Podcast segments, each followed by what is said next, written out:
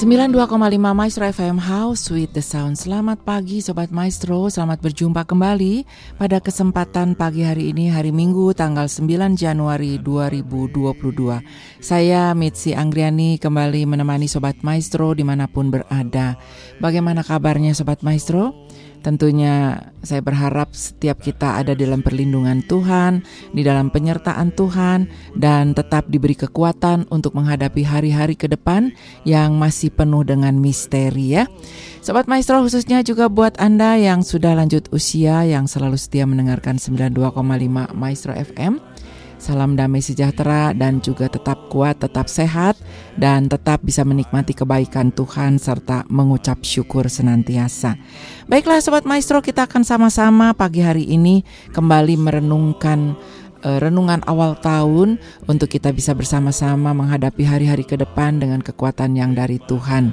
Kita akan siapkan saja Filipi pasal 3 ayat 13b sampai 14. Filipi pasal 3 ayat 13b sampai 14 kita siapkan bersama dan mari sebelumnya kita berdoa terlebih dahulu. Terima kasih Tuhan Yesus kami mengucap syukur kepadamu ya Bapa untuk segala kebaikan dan kasih setia Tuhan. Terima kasih kalau pagi hari ini kami boleh kembali ada sebagaimana kami ada. Kami bersyukur buat kekuatan yang kau berikan, buat kesehatan. Kami bersyukur buat perlindungan Tuhan. Kami bersyukur juga Tuhan Yesus untuk apa yang sudah tersedia kembali pada pagi hari ini menjadi kekuatan bagi uh, rohani kami yaitu firman-Mu yang akan memberikan kepada kami perubahan yang luar biasa dalam hidup kami untuk semakin dekat kepada Tuhan. Mari Roh Kudus berbicaralah kepada kami, sucikan dan kuduskan kami dengan kuasa darah Yesus Kristus. Layakan kami di hadapan Tuhan dan mari Roh Kudus yang akan menolong kami untuk memahami, mengerti dan bisa memampukan kami untuk melakukan setiap firman Tuhan. Di dalam nama Yesus Kristus Yesus kami mohon. Haleluya. Amin. Amin. Sobat Maestro kita akan baca Filipi pasal 3 ayat 13b sampai 14 demikian bunyinya. Saudara-saudara, aku sendiri tidak menganggap bahwa aku telah menangkapnya. Tetapi ini yang kulakukan. Aku melupakan apa yang telah di belakangku dan mengarahkan diri kepada apa yang di hadapanku dan berlari-lari kepada tujuan untuk memperoleh hadiah, yaitu panggilan sorgawi dari Allah dalam Kristus Yesus. Sobat Maestro, di dalam kehidupan kita ini terdapat sejumlah hal yang harus selalu kita ingat. Yang paling utama adalah kita harus selalu mengingat Tuhan ya. Tuhan berbicara melalui penak Nabi Yeremia kepada umatnya dengan berkata dalam Yeremia 2 ayat 32, Umatku melupakan aku sejak waktu yang tidak terbilang lamanya. Nah, oleh sebab itu Sobat Maestro kita diingatkan supaya kita tidak melupakan Tuhan. Tapi kita harus selalu mengingat hari Tuhan. Karena hukum Tuhan berkata ingatlah dan kuduskanlah hari sabat. Sobat Maestro, kita juga harus selalu mengingat mereka yang menderita oleh berbagai persoalan dan pencobaan. Di dalam kitab Ibrani kita e, bisa membacanya Ibrani 13 ayat 3 dikatakan, "Ingatlah kan orang-orang hukuman, karena kamu sendiri juga adalah orang-orang hukuman, dan ingatlah akan orang-orang yang diperlakukan sewenang-wenang, karena kamu sendiri juga masih hidup di dunia ini." Sobat Maestro, sesungguhnya kita harus mengingat banyak hal ya Sobat Maestro. Tetapi ada sejumlah hal juga yang perlu kita lupakan. Rasul Paulus mengatakan uh, dengan sangat jelas di dalam Filipi pasal 3 ayat 14 tadi saya katakan dan saya baca bersama, kita baca bersama tadi, aku melupakan apa yang telah di belakangku dan mengarahkan diri kepada apa yang di hadapanku. Sobat Maestro, Rasul Paulus sendiri memiliki masa lalu yang perlu dilupakan. Penganiayaan yang dilakukannya atas gereja-gereja Tuhan, kecongkakannya serta kemegahan dirinya itu harus dilupakan. Keikutsertaannya di dalam pembunuhan terhadap Stefanus. Oh banyak sekali ya Sobat Maestro Paulus. Da, uh, banyak sekali Paulus melakukan sesuatu yang ya itu mungkin uh, kurang baik ya tetapi Paulus sendiri yang mengatakan, "Aku melupakan apa yang telah di belakang." Paulus telah memutuskan untuk melupakan hari-hari lampaunya. Nah, sobat maestro, sebagai orang Kristen, kita juga harus melakukan hal yang sama. Kita harus mengunci pintu masa lalu dan jangan kita uh, larut untuk mengingat-ingat terus ya apa yang uh, kita uh, sudah pernah alami di dalam waktu-waktu yang lalu. Apalagi hal-hal yang negatif, hal-hal yang membuat kita terpuruk. Kita harus belajar untuk melupakan semuanya itu dan mengarahkan diri ke depan. Sobat Maestro, apa saja sih yang harus kita lupakan? Yang pertama yang harus kita lupakan yaitu kesalahan-kesalahan di masa lalu. Setiap orang boleh saja menoleh ke belakang serta merenungkan kesalahan-kesalahan yang sudah diperbuatnya. Boleh, Sobat Maestro. Bahkan setiap kali melakukan kesalahan kita harus berkata, kenapa ya saya sampai melakukan hal seperti itu? Kita mengintrospeksi uh, dan juga kita uh, mau mengkoreksi ya. Supaya setiap kita uh, bisa memperbaiki diri. Mungkin kita berkata, "Kenapa ya saya begitu bodoh dengan melakukan hal itu?" Sobat Maestro, seseorang yang bernama Albert Hubert pernah menulis demikian: "Setiap hari paling sedikit, setiap lima menit, setiap orang itu melakukan kebodohan." Kemudian dia melanjutkan, "Hikmat manusia tidak berhasil melampaui batasan tersebut." Dr. Harry Milton Taylor, seorang pendeta, mengisahkan pengalaman pribadinya, pribadinya, Sobat Maestro, pada suatu konferensi penting yang dihadiri oleh para pemimpin gereja dari berbagai daerah, di mana dia sudah dijadwalkan untuk memperkenalkan dua orang wanita kepada seluruh peserta konferensi. Ketika ia melangkah ke podium, tiba-tiba Sobat Maestro, Harry Milton Taylor ini yang seorang doktor, ya tiba-tiba dia menyadari bahwa dia keliru menyebut nama salah satu dari kedua wanita itu. Dan parahnya lagi dia juga sama sekali tidak mengingat nama wanita yang satunya. Tiba-tiba dia merasa ingatannya hampa. Dia tidak mampu lagi mengingat nama kedua wanita itu seolah-olah dia tidak pernah mengenal kedua pemimpin gereja tersebut. Seketika itu dia bagaikan seorang murid sekolah yang lupa akan barisan di mana dia harus berdiri begitu kacaunya dan begitu salah tingkah. Akibatnya, selama waktu presentasi, dia begitu terganggu dan sangat tertekan dan merasa sangat terhina serta malu dengan kebodohannya itu. Pada malam harinya, ketika dia berbaring di atas tempat, perasaan menyesal itu kembali menghantuinya. Rangkaian peristiwa pagi itu kembali terbentang di depan matanya. Dia segera menutup wajahnya dengan bantal. Dan berulang kali dia berkata kepada dirinya sendiri, betapa bodohnya aku tadi pagi. Kenapa aku begitu memalukan pada saat presentasi? Dia terus menyalahkan dirinya dengan apa yang sudah terjadi. Lalu dia segera bersujud dan berdoa, "Ya Tuhan, saya sudah berbuat apa yang terbaik menurut perkiraan saya. Kini biarlah kiranya engkau jugalah yang mengambil kesalahan besar itu dan jadikanlah sesuatu seperti apa yang engkau kehendaki. Ubahlah rasa rendah diri saya ini menjadi kerendahan hati. Dengan menyadari kesadaran diri saya, biarlah saya terus bergantung dan berharap akan Engkau ya Tuhan. Sobat Maestro, itulah doa dari Dr. Taylor Milton uh, Harry Milton Taylor yang sangat terpukul, yang sangat merasa malu. Dan setelah itu, setelah dia berdoa, perasaan Dr. Taylor itu diliputi dengan hati yang bersyukur dan dia bisa tidur dengan pulas. Sobat Maestro, ini adalah satu salah satu contoh orang bijak. Kita bisa belajar dari pengalaman Dr. Harry Milton Taylor tadi Nah, sobat maestro, sebagai orang yang percaya kepada Kristus, tidak ada gunanya kita menangisi segelas susu yang sudah tumpah. Percuma mempersalahkan diri dan terus menyesali semua kesalahan yang sudah terjadi.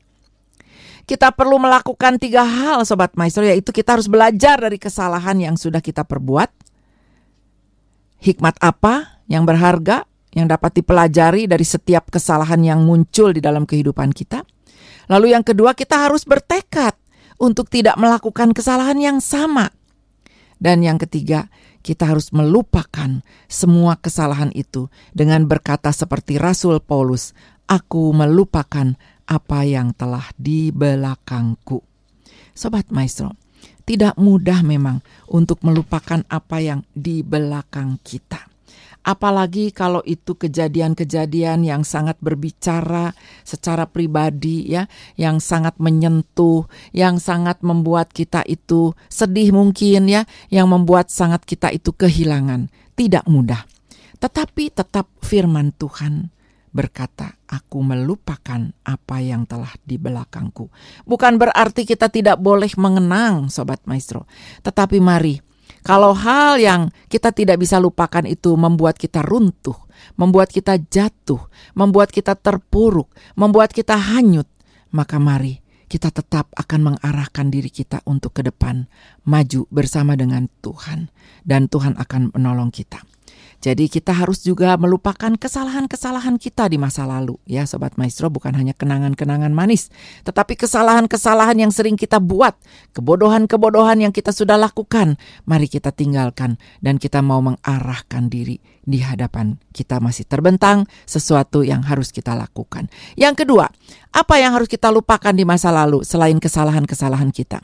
Yang kedua adalah luka-luka di masa lalu. Sobat Maestro, Kehidupan ini adalah suatu medan perjuangan. Dan di dalamnya kita pasti sewaktu-waktu mengalami luka ringan, kita mengalami luka berat, bahkan mungkin juga sebuah kematian, ya. Cepat atau lambat di dalam realita kehidupan itu seseorang akan melukai hati kita. Seseorang akan membohongi kita. Seseorang mungkin akan memperalat kita dengan sengaja melawan keinginan kita atau seseorang melakukan sesuatu yang hanya untuk menyakiti hati kita. Sobat Maestro, apa yang akan kita perbuat dengan cedera, dengan luka-luka yang kita alami? Apakah kita akan menjadi marah dan terus-menerus memikirkan dan menyimpannya di dalam hati? Apakah kita akan membiarkan amarah itu terus bertumbuh dan bertumpuk di dalam hati kita? Tentu kita tidak ingin kalau orang sudah menyakiti hati kita, jangan kita juga menyakiti diri kita sendiri. Jangan pernah kita lakukan itu. Kita harus mendengarkan apa yang dikatakan firman Tuhan, yaitu bahwa kita harus melupakan semua hal itu dan meletakkan semuanya itu di belakang kehidupan kita. Sobat Maestro, ada kisah kehidupan dari Raja Louis ke-12 dari Prancis yang merupakan contoh mengenai hal ini, yaitu melupakan luka-luka di masa lalu ketika seorang keponakannya yang bernama Charles ke-8 menjadi raja. Charles ini memperlakukan Louis dengan sangat kasar dan terus-menerus menjadi suatu ancaman besar bagi nyawanya. Namun, setelah roda pemerintahan berputar dan Louis naik tahta sebagai raja, sahabat-sahabat serta para penasehatnya mendorongnya untuk segera membalas dendam kepada semua orang yang pernah bersekongkol dengan mantan Raja Charles serta mengadakan perhitungan dengan dia. Kemudian dalam hal catatan eh, dalam sebuah catatan sejarah perjalanan pemerintahan kerajaan Perancis ditemukan sebuah daftar nama yang panjang dan pada setiap tepi nama itu diberikan tanda cross warna merah. Orang-orang istana menyimpulkan bahwa orang-orang inilah yang akan menerima pembalasan dendam dari Raja Louis ke-12. Akibatnya orang-orang yang namanya tercantum pada daftar ini mulai berniat untuk segera melarikan diri ke negara-negara lain. Ketika Raja Louis ke-12 mengetahui ketakutan para lawannya ini, dia memberikan seruan kepada seluruh rakyat serta para bangsawan untuk berkumpul di depan istana raja. Kemudian dia berkata, "Janganlah takut dan kecil hati.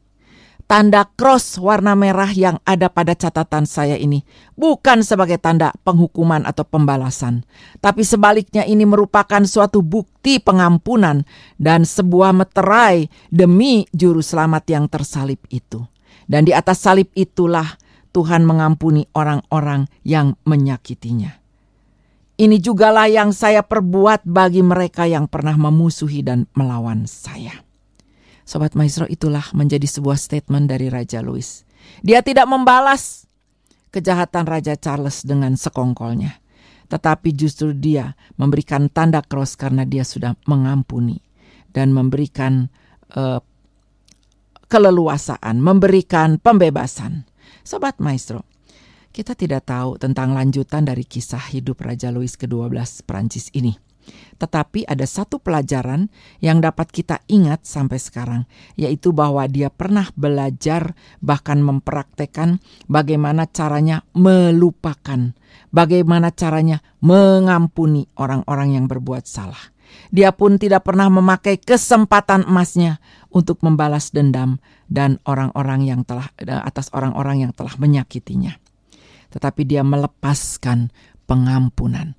Sobat Maestro, saya tidak tahu bagaimana Sobat Maestro saat ini, bagaimana keadaan hatinya, bagaimana juga ketika memasuki tahun 2022 ini, apakah masih membawa kepahitan di masa-masa lalu, apakah masih membawa hal-hal yang tidak baik, apakah masih membawa sakit hati, kemarahan, dan lain sebagainya.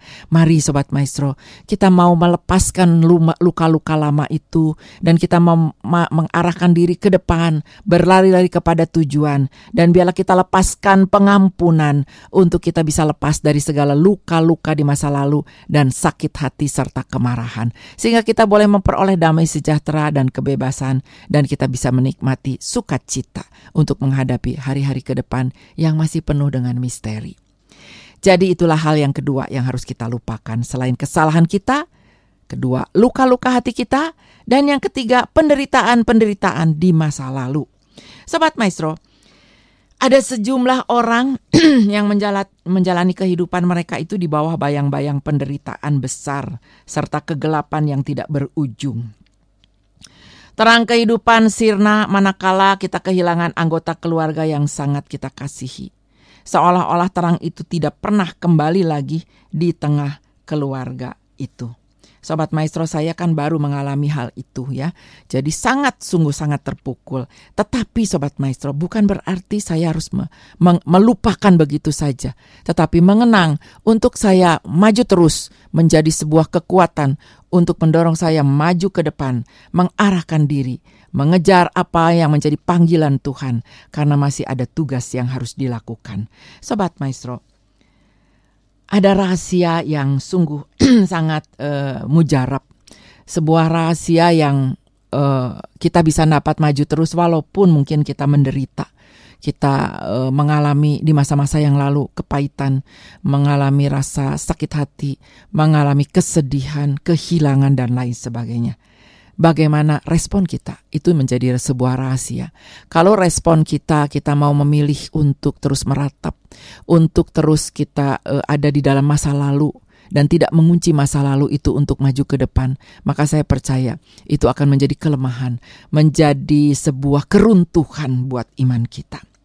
Oleh sebab itu sobat maestro, mari kita mau mencoba melupakan penderitaan akibat kehilangan orang yang kita kasihi suami yang terkasih, isi istri yang terkasih, orang tua yang terkasih, anak yang terkasih. Mari kita mau coba bangkit untuk menghadapi realita kehidupan dan terus melangkah untuk maju. Sobat Maestro, sesungguhnya ada dua alasan kenapa kita harus melupakan penderitaan hidup di masa lalu. Alasan yang pertama adalah kalau kita tidak bersedia melangkah keluar dari penderitaan, maka kita menunjukkan penolakan untuk menyerahkan diri di dalam kehendak Allah.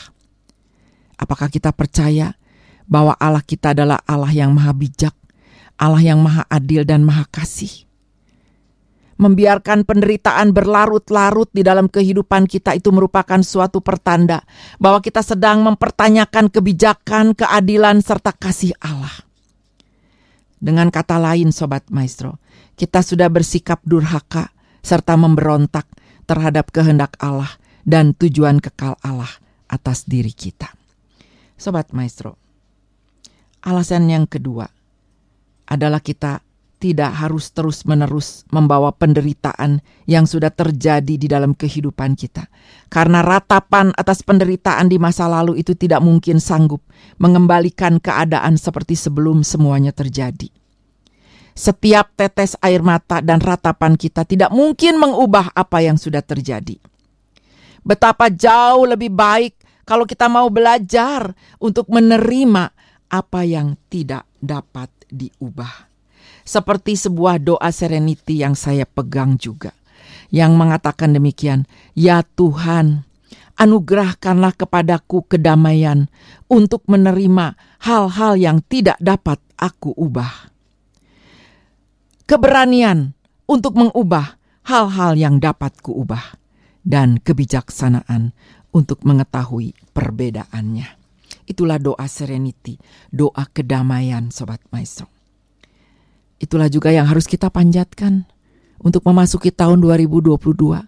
Walaupun di masa lalu kita pernah mengalak, melakukan kesalahan-kesalahan yang bodoh, kita punya luka-luka hati yang sangat menyakitkan, bahkan penderitaan-penderitaan karena kehilangan, penderitaan-penderitaan karena masalah.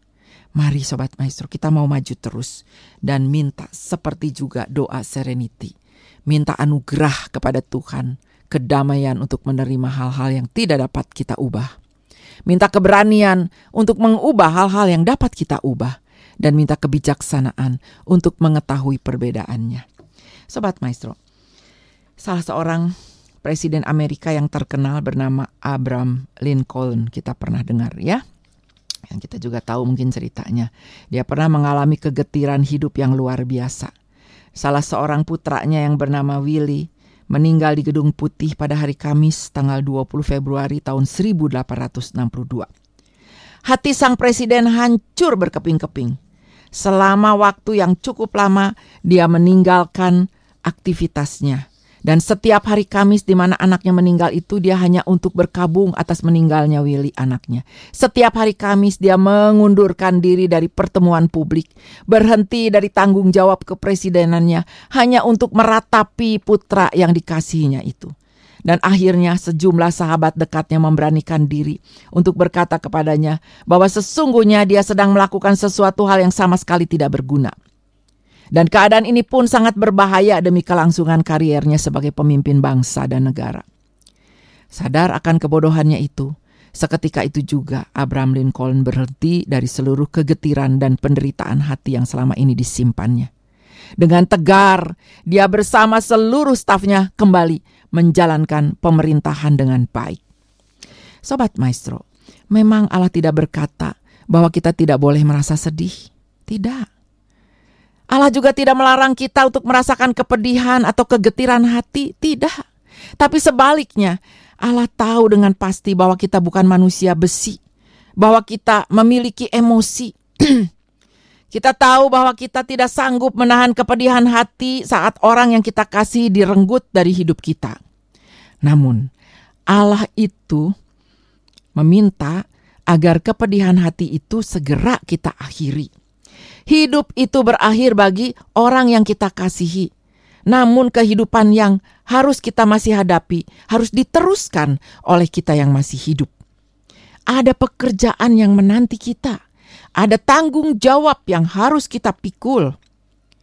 Seseorang yang terus duduk berpangku tangan atau meratapi kepedihan hatinya tidak berguna bagi seisi keluarganya, bagi orang lain, dan juga terlebih bagi Allah.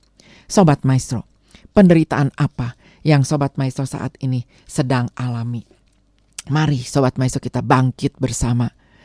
Tema dari Radio Maestro tahun 2022 ini, Stronger Together. Ya Sobat Maestro kita akan lebih punya kekuatan kalau kita bisa bersama-sama. Saling menguatkan. Kita tidak sendiri Sobat Maestro. Tetapi minimal, minimal kita harus sadar bahwa ada Tuhan yang selalu setia menemani kita, mengisi kekosongan hati kita, mengisi segala sesuatu yang kita butuhkan. Tuhan itu setia. Sobat Maestro, apalagi selain itu kita harus lupakan selain tadi kesalahan-kesalahan kita di masa lalu, luka-luka di masa lalu, penderitaan-penderitaan di masa lalu, yang terakhir yaitu yang harus kita lupakan adalah dosa-dosa di masa lalu. Sobat Maestro, di dalam hidup ini tidak jarang kita menemukan adanya sejumlah orang yang membawa beban kesalahan atau dosa-dosanya sepanjang kehidupannya hari demi hari. Kecerobohan yang dilakukan di masa yang sudah lalu, serta kegagalan moral tempo dulu yang sesungguhnya sudah secara tuntas dilupakan oleh Tuhan, Namun bayangan kegagalan dan dosa-dosa itu masih terus menghantui, terus akan menghancurkan hidup mereka. Sobat Maestro, ada sebuah buku yang uh, berkisah tentang kepala sekolah. Eh, kepala sekolah pada masa anak-anaknya sekolah. Tiap akhir tahun diadakan perjamuan malam bersama antara kepala sekolah, guru-guru, dan semua murid. Dan puncak acara diselenggarakan di lapangan rumput sekolah dan dengan api unggun besar di tengahnya. Ya mungkin zaman sekarang sudah tidak ada yang seperti ini ya, apalagi zaman pandemi. Tetapi inilah sebuah cerita yang sungguh-sungguh nyata. Sang kepala sekolah akan masuk ke kantornya dan keluar dengan sebuah kotak besar yang di dalamnya terdapat buku catatan-catatan kecil dengan label nama masing-masing murid.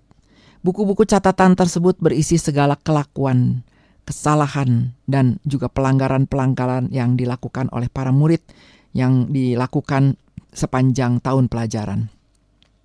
Masing-masing murid akan menerima kembali buku catatan itu. Lalu kemudian mereka akan membaca di dalam hati segala yang pernah dilakukan sepanjang tahun ini. Eh, tahun yang dilalu yaitu eh, ini adalah sebuah data pribadi ya. Diberikan kepada murid-muridnya suruh baca dengan catatan dari gurunya.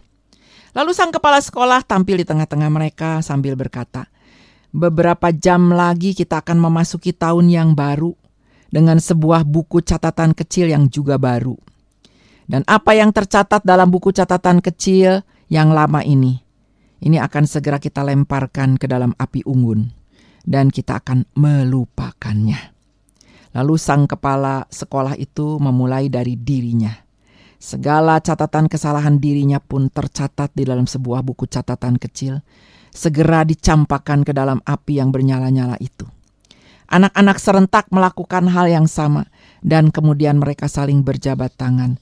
Mereka mengucapkan terima kasih kepada kepala sekolah dan guru-guru yang sudah tidak akan mengingat kesalahan mereka yang sudah mereka perbuat di tahun-tahun yang lalu. Sobat Maestro, ini kisah yang menggambarkan dengan tepat mengenai apa yang diperbuat Allah juga atas kita masing-masing. Allah melupakan semua masa lalu kita yang kelam dan jahat, serta kegagalan-kegagalan kita. Kita menemukan jaminan dalam kasih Nabi Yeremia yang menulis, ah, "Karena aku akan mengampuni kesalahan mereka dan tidak akan mengingat-ingat dosa mereka kembali." Itulah yang ditulis dalam Yeremia pasal 31 ayat 34b. Sobat Maestro sekarang, kalau Allah sendiri sudah melupakan masa-masa lalu kita, kenapa Sobat Maestro dan saya masih tetap berkeluh kesah di bawah beban kesalahan-kesalahan yang kita lakukan di masa lalu? Mari Sobat Maestro, kalau Allah sudah melupakan masa lalu kita, Mengapa kita masih tetap menyusahkan diri dengan terus mengingat-ingat apa yang sudah dilupakan oleh Allah? Kalau Allah telah menjauhkan dosa dan kesalahan kita sejauh timur dari barat, kenapa kita masih tetap membawa semua kesalahan-kesalahan dan dosa-dosa itu kembali dalam ingatan kita? Sobat Maestro, salah satu keputusan terbaik dan terpenting yang harus kita perbuat pada hari ini.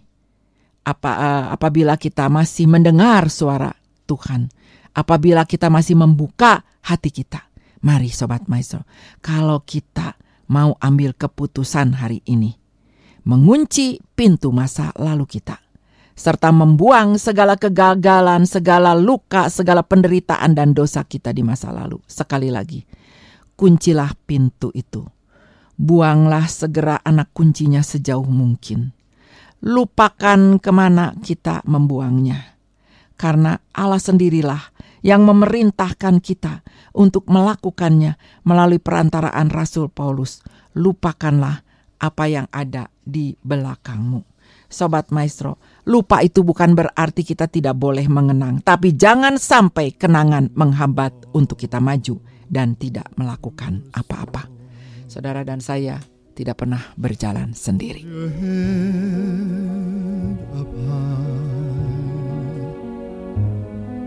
And don't be afraid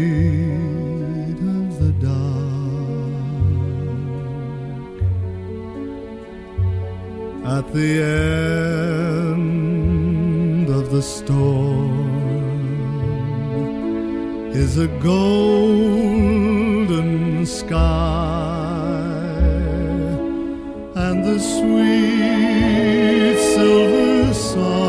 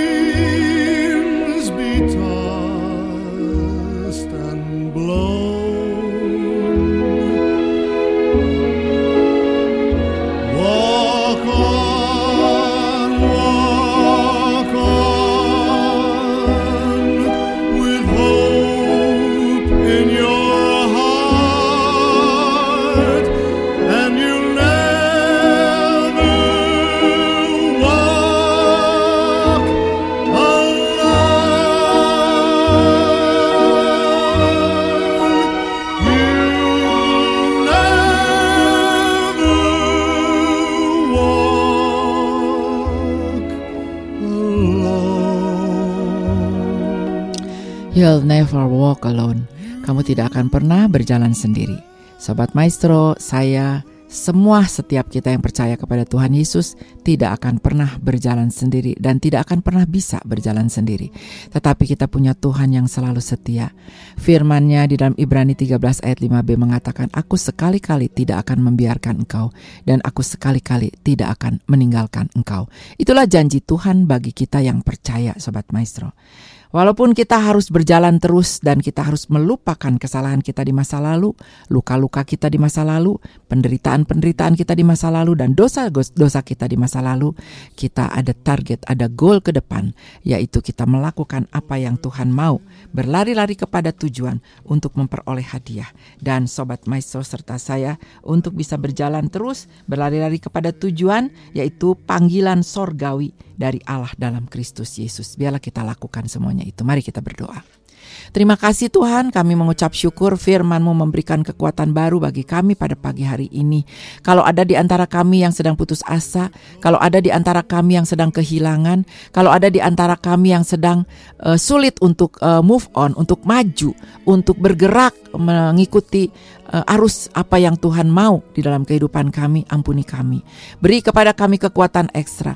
Beri kepada kami Tuhan agar kami bisa belajar untuk kami juga bisa dianugerahkan kepada kami kedamaian untuk menerima hal-hal yang tidak dapat kami ubah. Juga Tuhan tolong beri kepada kami keberanian untuk mengubah hal-hal yang dapat aku ubah. Demikian juga beri kebijaksanaan untuk mengetahui perbedaannya sehingga kami penuh dengan hikmat Tuhan dan dengan hikmat Tuhan itulah kami akan maju bersama menjadi saksi Kristus untuk menjadi kemuliaan bagi nama Tuhan. Terima kasih Tuhan Yesus, terima kasih hanya Roh Kudus yang akan menolong kami, membuat kami belajar untuk maju terus dan melupakan apa yang di belakang kami. Kami berlari kepada tujuan yaitu panggilan sorgawi di dalam Kristus Yesus yang memberikan kepada kami hari depan yang penuh pengharapan. Terima kasih Tuhan, di dalam nama Yesus Kristus kami sudah berdoa dan memohon. Haleluya. Amin. Amin. Sobat Maestro, saya percaya setiap Sobat Maestro diberkati oleh firman Tuhan dan menjadi kekuatan bagi kita sekalian untuk maju terus di dalam tahun 2022 Stronger Together. Dengan siapa pun kita bersama-sama maju lebih kuat dan biarlah setiap orang yang ada di samping kanan kiri kita, di depan, di belakang kita bisa menjadi pendorong bagi kita untuk maju terus bersama dengan Tuhan. Baiklah Sobat Maestro dari Geraha Maestro Jalan Kaca Piring 12 Bandung, saya Mitzi Anggriani akan segera undur diri. Segala perkara dapat kutanggung di dalam dia yang memberi kekuatan kepadaku. Tuhan memberkati kita semua. Shalom, damai sejahtera Tuhan beserta dengan kita sekalian.